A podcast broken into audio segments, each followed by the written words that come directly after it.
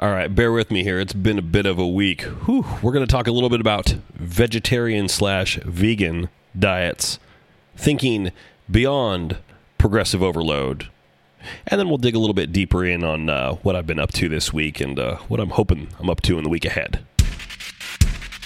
And now, coming at you from the Five Starr Physique Studio in Knoxville, Tennessee. This is the Drop Set. With your host, Darren Starr.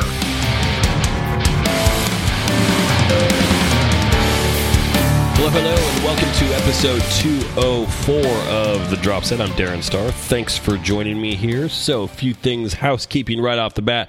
Go to thedropset.com and vote in the poll that we had put up fairly recently. The question is, what is your go to method of cardio? And there are a few options there. There are still an embarrassingly low number of votes. I am, uh, I'm one of those guys, you know, it, it always feels a little bit hacky whenever um, somebody like a trainer is posting online about their coaching business and they're like, I got two spots open. Realistically, I mean, they got 30 spots open. Okay. They just want to say two because it sounds like, you know, they're, they're more in demand that way. Um, so I want to say like, well, you know, I'm looking for some more votes. I have 11 fucking votes right now. 11 okay that is embarrassing i'm not i'm not ashamed to air my dirty laundry out here 11 votes i'm embarrassed by that so please help me out. Go to thedropset.com. Um, I did have somebody say that they couldn't find the poll. If you go to thedropset.com and you look at the page, it's like right up there at the top. It says, the Dropset Podcast with Darren Starr, Bodybuilding for the Masses. Subscribe to the Dropset Podcast. There's a button for Apple, Google, Spotify, YouTube.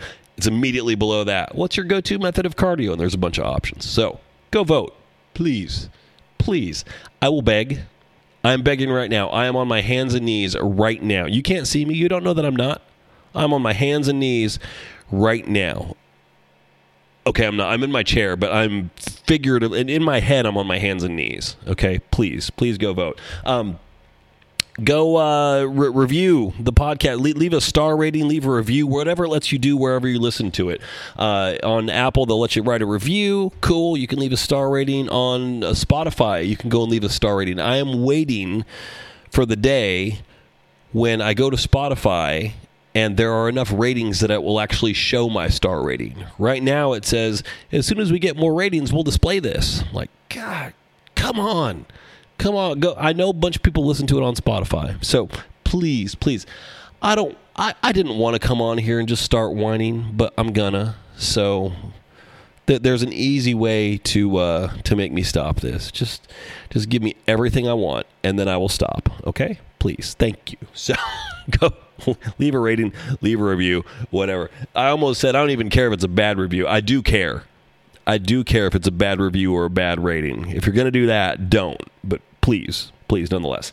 Um, as always, share. Uh, you know, I, I watch so many YouTube videos. I, I keep just saying I want to just say like share, like, and subscribe, and mash the notification bell.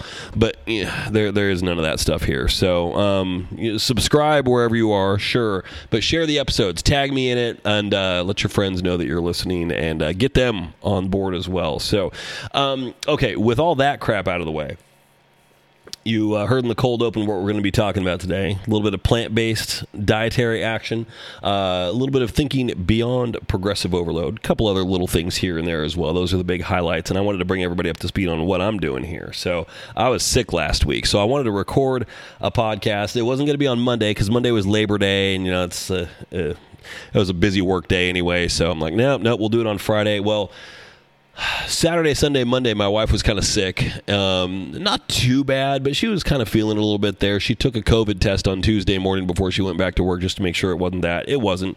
Um, and uh, so then it's kind of weird how it went down.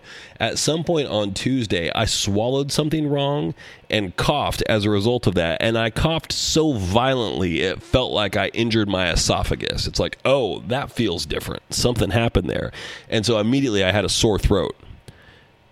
But then I started to get congested. I'm like, okay, well, that was clearly just a coincidence. I don't know, but and then I just had a bad sore throat and congestion for like four days, and I slept like crap, and it was miserable. It sucked. So um, I'm not usually one to get a man cold too bad, but I was kind of feeling it. Except I couldn't really like let my true level of suffering show because my wife felt really bad that she gave it to me and I didn't want her to feel any worse. So I kind of put on a little bit of a brave face more than I usually would, but God, it sucked.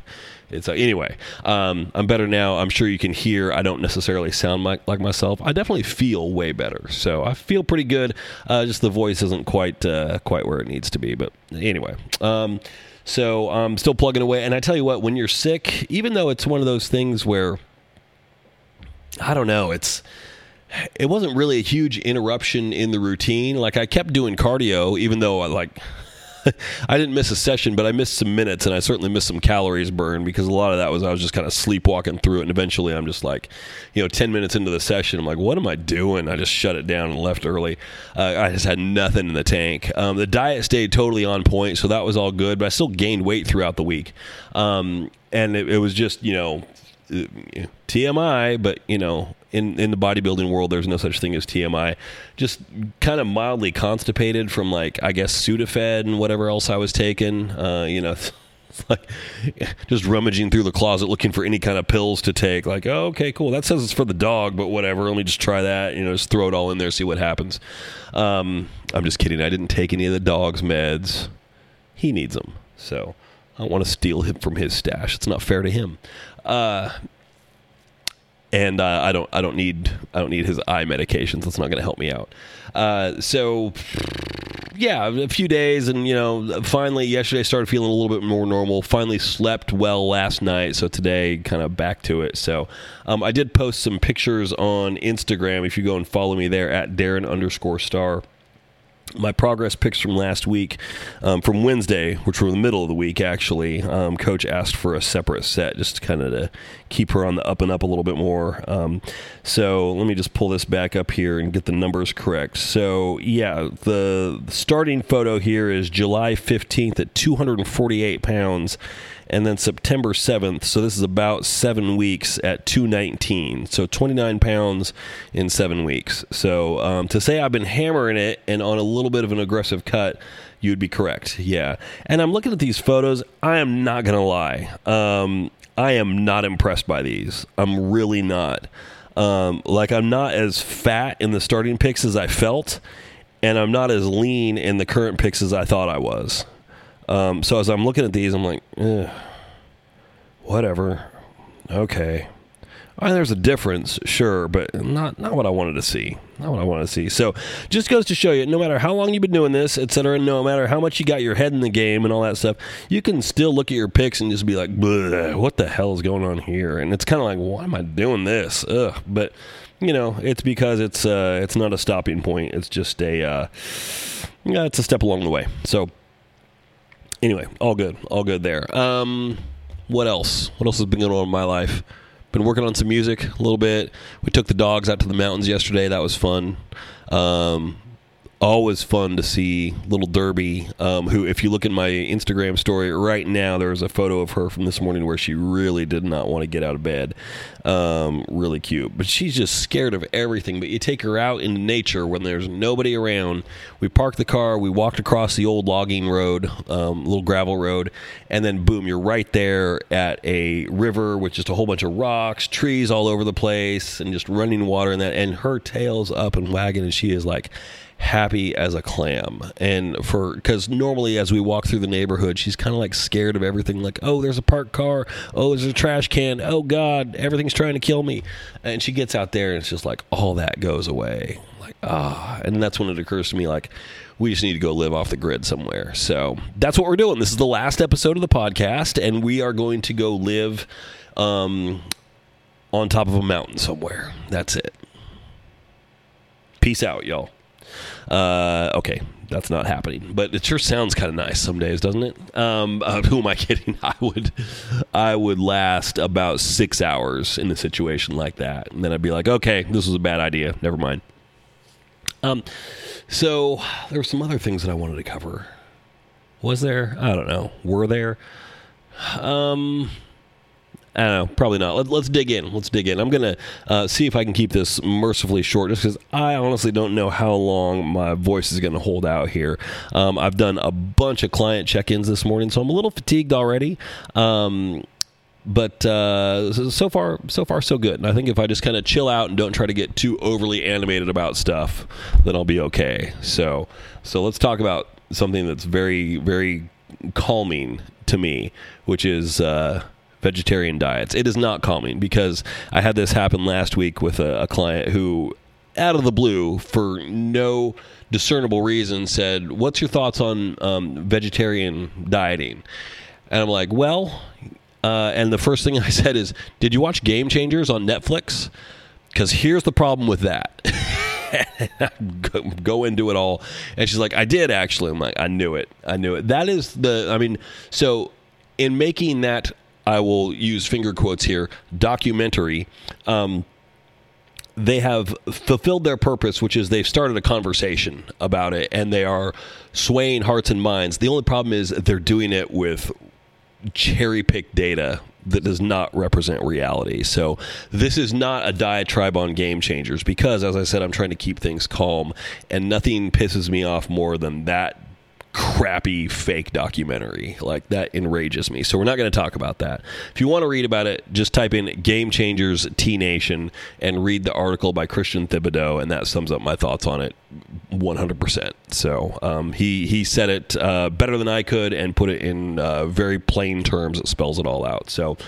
That being said, that is a propaganda piece. However, there are some valid reasons why somebody might want to go vegetarian. And so the real question here, and this comes from my client Grace, who asked Can a person on a plant based diet still maximize their body's potential, or would an omnivore style diet be needed? Her being plant based. So she has kind of a vested interest in this. And to be clear, yes, I work with people who follow a plant based diet. The distinction I make is that I don't write your meal plan if that's the case. We follow a macronutrient based diet because um, you can't do it on whole foods alone. Like if I give you a set of macro targets, um, and, and uh, it, like when I write a meal plan, it's all it's all whole foods diet. It's all food commodities. That's all I write because I'm not going to put packaged foods on a meal plan because anything packaged is usually going to be branded. And if something is branded, that means it's unique in some way, um, which means that the macronutrients might not be the same. Like one thing that comes up is like a breakfast carb source, right? People want like a bagel or an English muffin or something for breakfast. Do I have a problem with that? No, I don't. But I'm not going to write one bagel on a meal plan because well how big is that bagel? Is that a mini bagel or a regular one? What kind? What brand? Etc it's like there's no consistency. Like a bagel is not a commodity. Like the kind that you, the kind that you would buy in a store is not a commodity. Based on brand etc they're going to be different from one brand to the next based on you know flavor variety etc so and i'm not going to say like okay we'll get this brand of bagel, this flavor, because then it's like, well, I can't find that brand. I don't like that flavor. I'm like, and then it's the game of like, okay, well, what can you find? Go buy it and tell me what the numbers are, and I'll plug that into the meal plan. At that point, I'm just teaching you how to do macros. I'm not going to write that fucking meal plan because I don't have time to, I don't have time or willingness or desire to micromanage someone's diet to that extent. At that point, it's like, let me teach you how to track macros, and then you can do this, and you can do it all throughout the whole day for whatever foods you want. You can use anything packaged you want. If it's a meal plan for me, it's not going to be anything packaged. And the problem is, many, if not all, of the protein sources that you have to use if you're following a, a, plant-based diet are going to be packaged and they're going to be branded and they're going to be you know different from one place to another. Uh, they're not going to be universally available. Like I could say, well, get this brand of this, and then it's the whole like, well, I can't find this. Okay, well, what can you find? Well, I got this. Okay, well, those numbers suck. Blah blah blah blah blah. Okay, well, can you find this instead?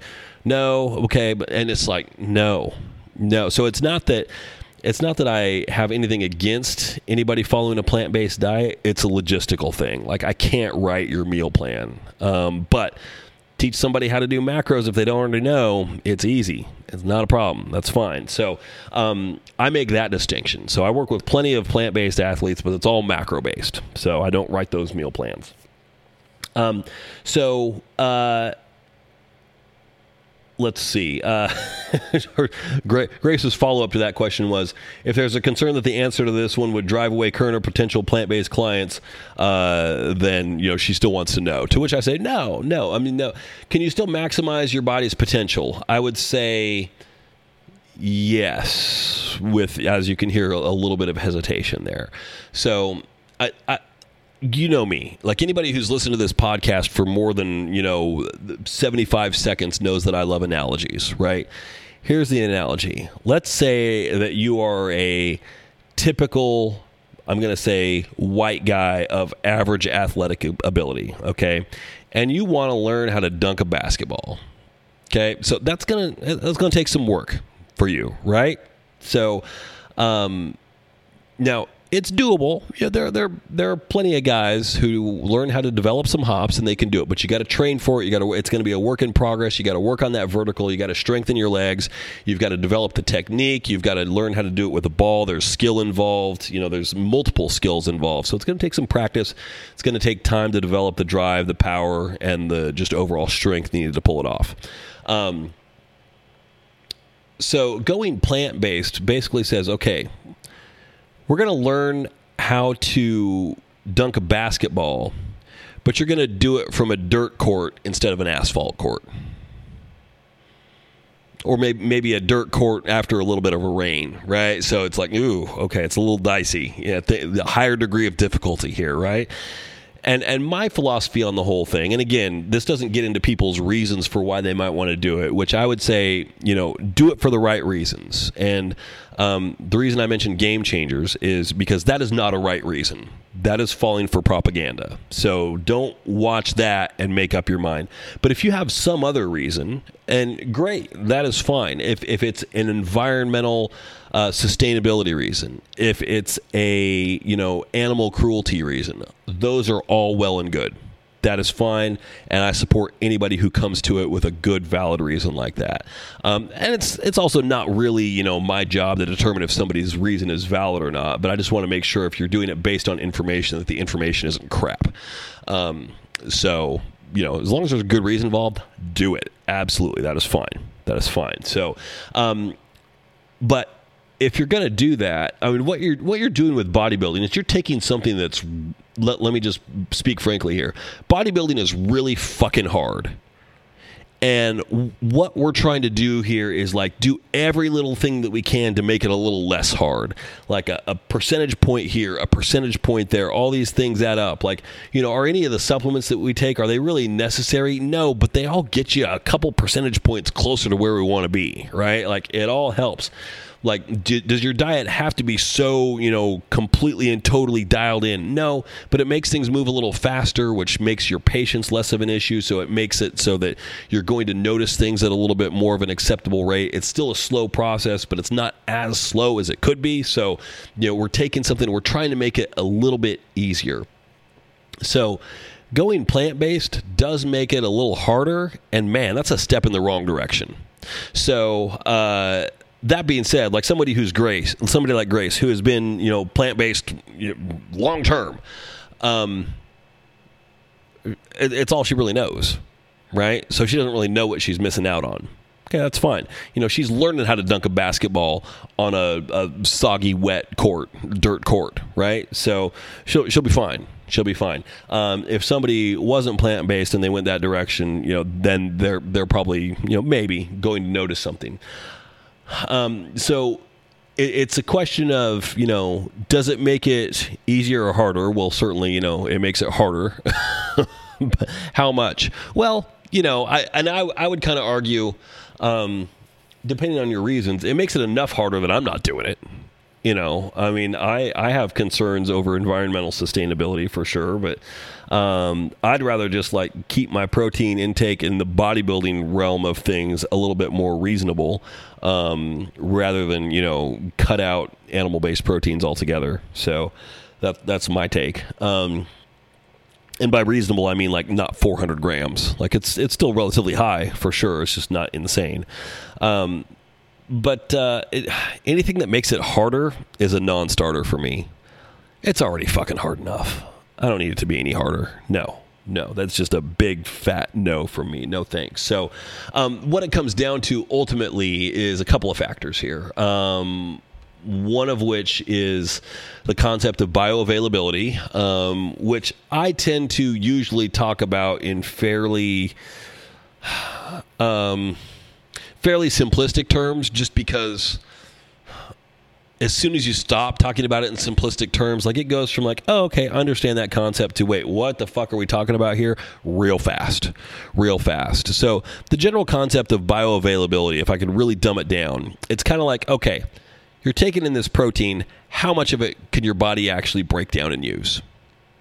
Right? And that that's one of those things where it ha- it has to do with you know it varies food to food. So foods have a bioavailability score. So um, the gold standard for this historically has been egg whites um, which have a bioavailability score of 100 great.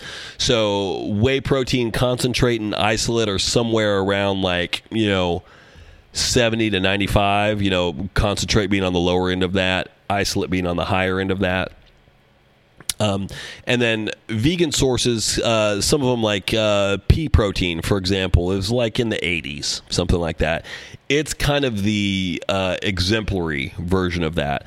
Um, most of them are much lower. Like soy-based stuff is is quite a bit lower, etc. So um, I don't have the numbers readily available here. Uh, that would have been smart to look up beforehand, but I did not. Um, but then so that's bioavailability. But then there's another statistic, which is um, your PDC AAS, which is your protein digestibility corrected amino acid score, which um, has to do with uh, you know what does you, what does your body need as far as um, uh, amino acids are concerned, the ratios of one to the other. Uh, amino acids being the uh, things that, that make up a, a protein. So um, you've heard of branched chain amino acids, that's three of them together. And then your essential amino acids, that's a group of nine, which include the branched chain amino acids. And then you've got your non essential amino acids. This difference between essential and non essential is what can your body make on its own that's the non-essentials versus what do you need to get from diet, which is the essentials. So essentials as far as like what do you need to bring what what is essential to bring in that your body cannot produce on its own. That's your essential amino acids. So um, and then there's another statistic, and I don't remember what this one's called, but it's oh, it's like a uh, oh god, I don't remember exactly what it is, but this is this is where it gets into the okay, just never mind, forget I asked territory, which is okay. Well, your bioavailability really depends on all the other foods that you take in throughout the day. Like if you just take in, you know, like whey protein and no other protein source all day long, okay, well that that's kind of what um, bioavailability or even a, a, protein digestibility corrected score um, kind of indicates. Um, but then it's like, well, what does that look like in the mix of all these other foods? And then it depends on, okay, well, what other foods? And it's really unknowable. So typically, um, the scores in that are a little bit higher um, in whatever ranking system that is. I can't, again, I can't remember what it's called. Um, because everything kind of complements everything else. So if something is a little deficient in one amino acid, um, some other food can bring that up. So you'll find like certain diets, like a you know a Brazilian diet or an Indian diet or whatever, um, will have their own scores and rankings under this classification system. But even then, it's like yeah, but you know if somebody said American diet, what does that mean? I have no idea. Do you know what an American diet is? Right? No, no. I mean that that doesn't mean anything. American diet doesn't mean anything. So Indian diet, like I can think of some foods that might be involved there, but I don't know what, you know, like that that's a definition that's too broad and doesn't mean anything. So that score where all the numbers get a little bit higher, I take that with a massive grain of salt because um, the other thing is like bodybuilders aren't really known for their food varieties, right? A lot of a lot of people tend to hammer the same, you know, one to two to three protein sources all day long, which is going to reduce the gain in score that you get from that uh, that biodiversity. So, um, so it's it's hard to say, and that's why again there isn't anything where there's no online calculator where you can go and say, okay, well this food, this food, this food, this food, this food, and this food. If we put all those together and I have all those in the day, then what's my? I'm gonna just make up the name for it here. What's my aggregate bioavailability throughout the day? There's no calculator for that. It's it's unknowable. So I prefer to focus more on the slightly. Uh, easier to understand standard bioavailability or the PDC score, so protein digestibility corrected score, um, which generally, yeah, anything plant based is going to be a little bit lower on that scale. A little bit lower, yeah, enough to make a difference. Yeah, probably a small difference. Yeah, um, and it's enough where I'm not willing to give up that difference. So um, now, if somebody like Grace has always basically given up that difference, eh, you know, uh, the uh, it's kind of like if you're if you're used to swimming against the current, you know, you just learn to deal with it. and then if suddenly somebody shuts it off, it's like, whoa, what's going on here? So, um, you know, could she gain something by going to more of an omnivorous diet? Well, probably, but the question then is, is it worth it? You know, is she going to immediately like realize, oh man, now I can pack on 15 pounds of muscle without even trying? No, no, it's going to be much more subtle than that. And, you know, what is she giving up in the process? That just depends on her reason for being plant based to start. So, um, is it necessarily something that should influence your decision making beyond, okay, this will make it harder? Should I do that? Uh, I don't think it is. And uh, again, a lot of people are willing to make that concession like, yeah, this will make it a little bit harder, but my reason for doing it is strong enough that I'm okay with that. That's fair. And if you're like me and saying this will make it harder and my reason for doing it is not strong enough for me to not care about that, then I'm going to go ahead and give myself a pass and say that's okay too. So, um, yeah, so there you go. There you go. uh, there's more to say on that. I had I had one other uh, one other little nugget I wanted to espouse on that. Oh, cost. Yeah, typically like your uh, your plant based protein sources are going to be um, typically a little bit more expensive. Now, with with recent changes in inflation, that might be less true. Um, I know that specifically, like chicken and turkey have gone up um, a pretty good bit, as well as beef. So uh, there there might be less truth to that now. But I think generally, and I haven't checked prices on you know, I don't, I don't go in and looking at, um, you know, meat substitute products very often or anything like that. So I don't know. But generally speaking, that is historically held true that they're a little more expensive. The other thing, and this is just a math thing, that with the bioavailability, um, one way to counteract that is if you just take in more protein. Okay, it's not as bioavailable, but it's it's kind of like you know if you're, oh, what's a good analogy for this? Somebody out there already has it in your head and you're shouting at your phone. You're on the treadmill and you're just shouting it into space. Like, it's like this, dumbass. Like, I know, but I can't hear you. Um, well, anyway. Uh, oh, yeah. Okay, here you go. It's like if your uh, if your tire has a hole in it and you keep putting air in it, it's like, well, yeah, that air is just going to leak back out, but you might as well keep putting air in it, right? It keeps it from going too flat. So same kind of thing. Like, yeah, your your protein isn't as bioavailable, but if you take in more, then you know that's still less bioavailable, but you've got more protein available in total anyway, even though the percentage hasn't changed. The problem is that with a plant based diet, most people struggle to hit even a slightly more modest protein target. So um, if I wanted somebody at like 150 grams of protein, um, and they're doing a plant based diet and they're kind of new to it and they're like, well, I don't know how to do that. Okay, they might struggle to get 110 or 120. Um, at which point, you know, the bioavailability score is going to have that way lower than the 150 that I would have targeted initially. So there's a little bit of that. Now, with some practice and with some. Um, some budgetary fortitude. In other words, just you know, it's going to be expensive, but just suck it up and deal with it. Um, you you can you can kind of buy your way out of that problem. It's like, well, how do I get my protein up there? We'll just buy more of it you know that's that's what there is to it. So, um, and you've got to watch. The other thing about this is that um, a lot of those protein sources historically, again, I haven't I haven't checked the game in a while, so I'm not sure. But historically, a lot of them have really come with the the price of a lot of extra trace carbs and fats as well, which would eat up additional carbs and fats that you could be plugging in from other sources too. So it might be just a little less satisfying overall, um, which is another concern. Um, these are all fairly minor concerns in the grand scheme of things. Also, you will find plenty of people out there who are competitors who look ridiculous and say plant based all the way, blah, blah, blah.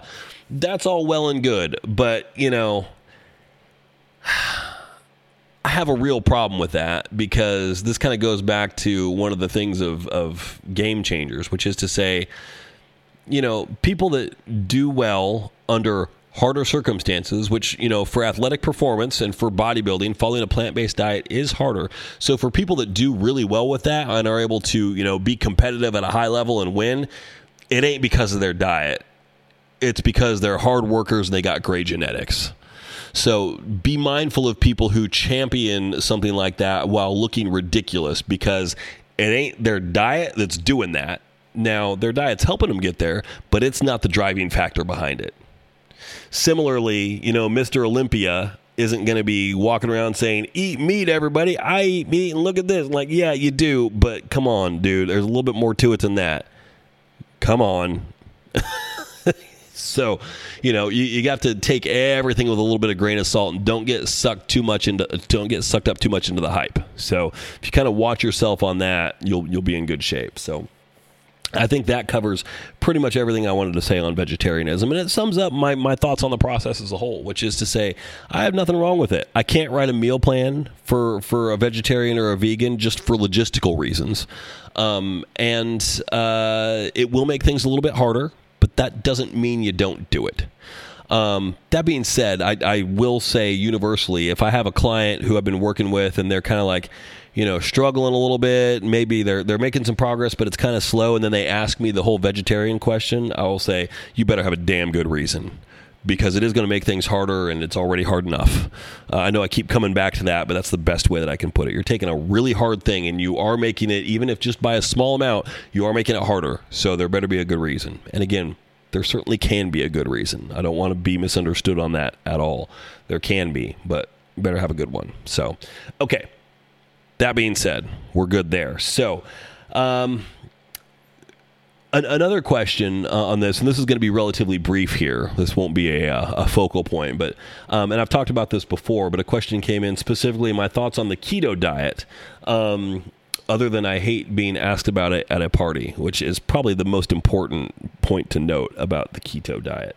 Um, do I recommend it for anyone? What are the pros and cons? It is unbelievably rare that I would recommend that. I think at any given time, I might have one, maybe two clients who are using it. Right now, I do not believe I have any who are using it. So um, that gives you a little bit of my thought on that. Uh, someone like Dave Palumbo, I don't know what he's doing now, but uh, as a coach, hell, I don't even, I think he's still coaching. Um, that was his thing. Like he was the keto coach. That's all he did for all of his clients. So if you worked with him, you were getting a keto diet. Um, and I don't know if he's still like that or not. Um, but uh, that was his thing, and he knew how to manipulate it well, and great. So awesome, more power to you. Personally, my take on keto is, you know, much like, uh, much like uh, being vegetarian, um, it's hard. It's hard. It, it's it is impossible for most people to sustain. You'll find a rare exception, but they're they're rare. Um, it is just not something that's sustainable for most people. And the problem is, um, if if your entire dietary philosophy is just around restricting foods, like certain classifications of foods, like carbs. Um, I mean, look at the world that we live in, man. How's that going to work long term? You think? I mean, come on, no. And and so when, when it's just built around that about about restricting an entire macronutrient worth of foods. Um, when you bring those back in, I mean, I it is so predictable. It is so I I have lost count of how many times I've heard this story of somebody who goes on keto, they drop 15, 20 pounds, and then they fall off because, you know, they found it too hard to keep up with, and then they gain 20 to 25 back. It is so. Pre- Is there anything specific like under the hood about keto that causes that to happen? No, but when you restrict a certain type of food for so long, um, like an entire classification of food, not like oh I can't have donuts like during prep. This is different. Like I can't eat carbs okay, and then you reintroduce carbs, first of all, I mean, there, there is certainly a possibility that your body just forgets how to process it all entirely. Um, but also, you're going to go hard back in the other direction. You're going to make up for all, those carbs that you weren't able to eat for that long. So yeah, it, it's a problem. It's a problem that is again very predictable. So for that reason, I do not recommend keto. Um, I don't. I think it's uh, the worst option available for most people. Um, it is never my first option for anyone. Um, you know, I'm, I'm working with a guy right now who, when when I started working with him, he was very close to keto. He was very, just all about proteins and fats, mostly, which is very very minimal carbs. Because he said his his you know carbs just didn't agree with his system. Well, we found some that did, and now he's taking in like 400 grams and suddenly it's like, hey, cool, we, we have no problem eating enough in order to grow at this point. So um, that was a pretty a pretty simple discovery process for him, just finding out what works and and then writing that, and then eventually, you know, we got to a point where it's like, oh, okay, we're starting to get some some um, negative effects again, like digestion's kind of taking a little bit of a hit. So we took one of our carb sources, we pulled it back, we swapped in another one. Hey, problem solved. Cool. So, you know, you can be sensitive to things, um, but that doesn't mean you've got to just cut the cut down an excuse me. It doesn't mean you have to cut down an entire tree worth of macronutrients. So, um, okay. So now let's uh, let's dig into our final little topic of conversation today, which I have touched on in the past. We talked about this a bit in leveling up, um, leveling up your training a couple episodes ago, but it's about thinking beyond progressive overload. Um, so progressive overload is like it, it is the fundamental concept of bodybuilding. This is the idea that you are consistently looking to make gains and improvements in the weight that you lift on a given exercise, not only from one week to the next, but also like from one set to the next whenever possible. And I tell you, um, this is probably like if I'm going to write a book, it's probably going to be something around this. So I and yeah, I think I am going to write a book at some point. By the way, so I'll keep you posted on that. Uh, you know, by the time we get to maybe episode 387, I'll be able to you know tell you what the title of it is. I don't know. We'll see. Um, like what I want to cover is like a lifter's life cycle like the, the education of a lifter. And so I need to hone in on this concept a little bit more, but just to give you some idea of what I'm thinking here. Um, there's a point in a lifter's life cycle where progressive overload is really the bread and butter where we need to be. And there's a point before that where we need to worry about other stuff. And there's a point after that where we need to worry about other stuff and focus on other stuff. Because progressive overload is, I would say, it should be a large chunk of what your life cycle of lifting is, is spent focusing on but it can't be the only thing. It can't take you forever. If you end up doing this for decades, like I have, um, you know, for a long time, I didn't focus on progressive overload. And then I really focused on it to the exclusion of everything else. And that caused some problems, it caused some issues, and it, it left some gaps. So, um, what I'm trying to think about here is like if somebody was starting out, what is the correct order of operations to focus on things here. And there, there's probably some additional phases that are going to come in here. But right now, I would say it's like this phase one is going to be form and proprioception. So, proprioception is, let, let me get the dictionary definition of it here. Um, here we go. Proprioception. There we go. Uh, broadly defined, proprioception refers to the conscious awareness of body and limbs and has several distinct properties passive motion sense, active motion sense, limb position sense, and the sense of heaviness. So, basically, in terms of bodybuilding, proprioception is hey, when you're performing an exercise, can you feel the muscle groups working? And to that, you might say, well, of course I can. And then I would say, okay, cool. How much do your hamstrings activate when you squat? Anybody? Crickets? Like, that's one of those things where, and for some people, they're like, oh, I really feel it. Great. That's a hard thing to feel in terms of proprioception most people are like, well, my hamstrings don't work when I squat. If they really stop to think about it, I'm like, ah, they do. You're just not aware of it. And you need to be aware of it because the more aware of it you are, the more you can actively recruit them to, recruit them to work harder. Um, it, it's very easy to have the squats feel like they're all just quads and lower back right? And then you can kind of get the glutes working in there if you really think about it. Getting the hamstrings hamstrings working, that's hard. How's your proprioception on your back exercises? Like on a, uh, you know, how how much can you get your lats activated on a row or a pull down? Um, I mean, it might seem like a really dumb question to a lot of you, and I would say for a lot of you, great. That means that you don't struggle with that. Now, just because you don't struggle with it doesn't mean that your proprioception is as good as it should be either. That's something to think about. And a lot of you would think, well, what do you mean? I'm doing a pull down here. I feel it working. Okay. Do you, though? Do you? I would challenge you, assume that you don't, and try to make yourself feel it harder. That's the goal.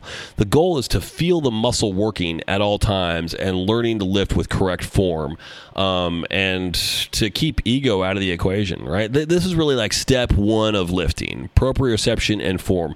You should spend a lot of time here in, in the early days of your lifting. And then we're going to focus on progressive overload, right? And now it's like, okay, taking what we know there and now let's focus on keeping that form, keeping that proprioception, but throwing progressive overload of weight into the mix as well. Okay. And then at some point, and again, there's some missing steps here, so I need to kind of go back and flesh this out over time. You're, you're getting a very, very early rough draft of this book right now. And really, if I'm going to sell books, it needs to be more than two steps. So I'm going to have to invent some steps here. You heard it from me first. I'm gonna I'm gonna make shit up to sell books. There you go. Um, but I mean, you know, they might be smaller steps. They won't be totally bogus. Like, okay, now you need to take up knitting and then that's going to help because it improves your manual dexterity. No, nothing like that. But we're going to focus on, on progressive overload. And then at some point, you're going to go back to form and proprioception and see how much of that you've forgotten. And by forgotten, I mean left behind in the pursuit of aiming for greater and greater weights. So and then I think at that point, you need to dig deeper. So you've kind of got this basic elementary mastery of proprioception and form, and then you start implementing progressive overload. And at this point, like, you know, let's say you spend, I don't know, six months in the first phase, and then you spend two years on a progressive overload phase cool. Not the same workouts, but just with that being your primary focus. Maybe it's less than two years. I don't know. Um, again, I haven't written the book yet, so you got to cut me some slack here. Um, and then when you go back to form and proprioception again, you're going to dig deeper. You're going to peel back some layers to that onion and and see how you can feel these movements better taking what you've learned from the first time and also you're going to be learning more as you go through that progressive overload phase and then say okay now how can i dig deeper on this and make these muscles work harder you know, how can I get these hamstrings to come in harder on this squat? You know, how can I really get my adductors working um, when I'm doing an RDL? How can I get my hamstrings and my glutes both working together? Previously, I've only been able to, able to focus on one or the other at a time. So you kind of dig in for the next layer deep. So. Um, and then there's probably another phase beyond that. There's probably some intermediate phases, and I can't just have it be like, here's step one, here's step two, now repeat these forever. Um, there's got to be more to it than that. So it needs a little bit more refinement, but that's the idea. It's, it's about thinking beyond progressive overload, and really the word of the day is proprioception there. So um, if you don't feel the muscle working, then you're not working it effectively. That's what it comes down to. And it also, that's one of the reasons why I, I will hammer on a lot of my clients who are not competitors to practice their posing. It's also proprioception, it's just outside of the gym. It's like, you know, I, I, maintain and I will put this on a t shirt. If you can't flare your lats, you can't train your lats with max, maximum effect, effectiveness. That is a fact. That is a fact. You can do pull downs all day, but if you can't flare your lats, you're, you're leaving, you know, potential activation on the table because it's a lack of body awareness. You just don't know how to use that muscle. Um, and so it's just body coordination, it's body awareness, it's proprioception. So those are the things that I want everybody to focus on. So, um, all right, I think I'm sufficiently tired at this point. and guess what? It's time to eat as well. So I am going to go do that, and I appreciate everybody listening. I have two other little updates here because I can't just like wind down and then have the music come in. It's like no, I gotta, I gotta give you some some teasers here and stuff to think about. So I made two uh, two purchases yesterday. I'm kind of excited about. First one is an upcoming vacation, which is long overdue. So um, the second week of October, uh, the wife and I will be heading up to Massachusetts and Maine for a week of just some relaxation and some sightseeing. She really wanted to see Salem, Massachusetts um, as they prepare prepare for Halloween. Um, neither of us have ever been up in that area, so this will be fun. And then we're going to hang out around Portland, Maine, for a few days. So um, we booked that trip finally. Um, an actual honest to goodness vacation, which is kind of wild. Um, so I will be absent from here for that week. I will be absent from most of my clients' lives for that week as well. Um, although I have not checked, but I'm sure there are a couple people that are very close to shows then. So I will be in touch with them at the very least. Um, and then the other thing that was kind of fun is I've had my eyes on this for a while and I finally pulled the trigger on it yesterday. I bought a drone. I bought a drone. So it's not the kind that that's going to shoot missiles or rockets or anything like that. I couldn't afford that one. Um, but it does have a 4K camera on it. So I got this specifically to spy on my neighbors. No, not really. Although I might now that I think about it. I don't know. Um, that would be kind of funny. I'm thinking specifically of one neighbor who I absolutely hate, and he's he'll go out there at like 9:30 at night and rev his motorcycle in the driveway for 20 minutes and then just shut it off.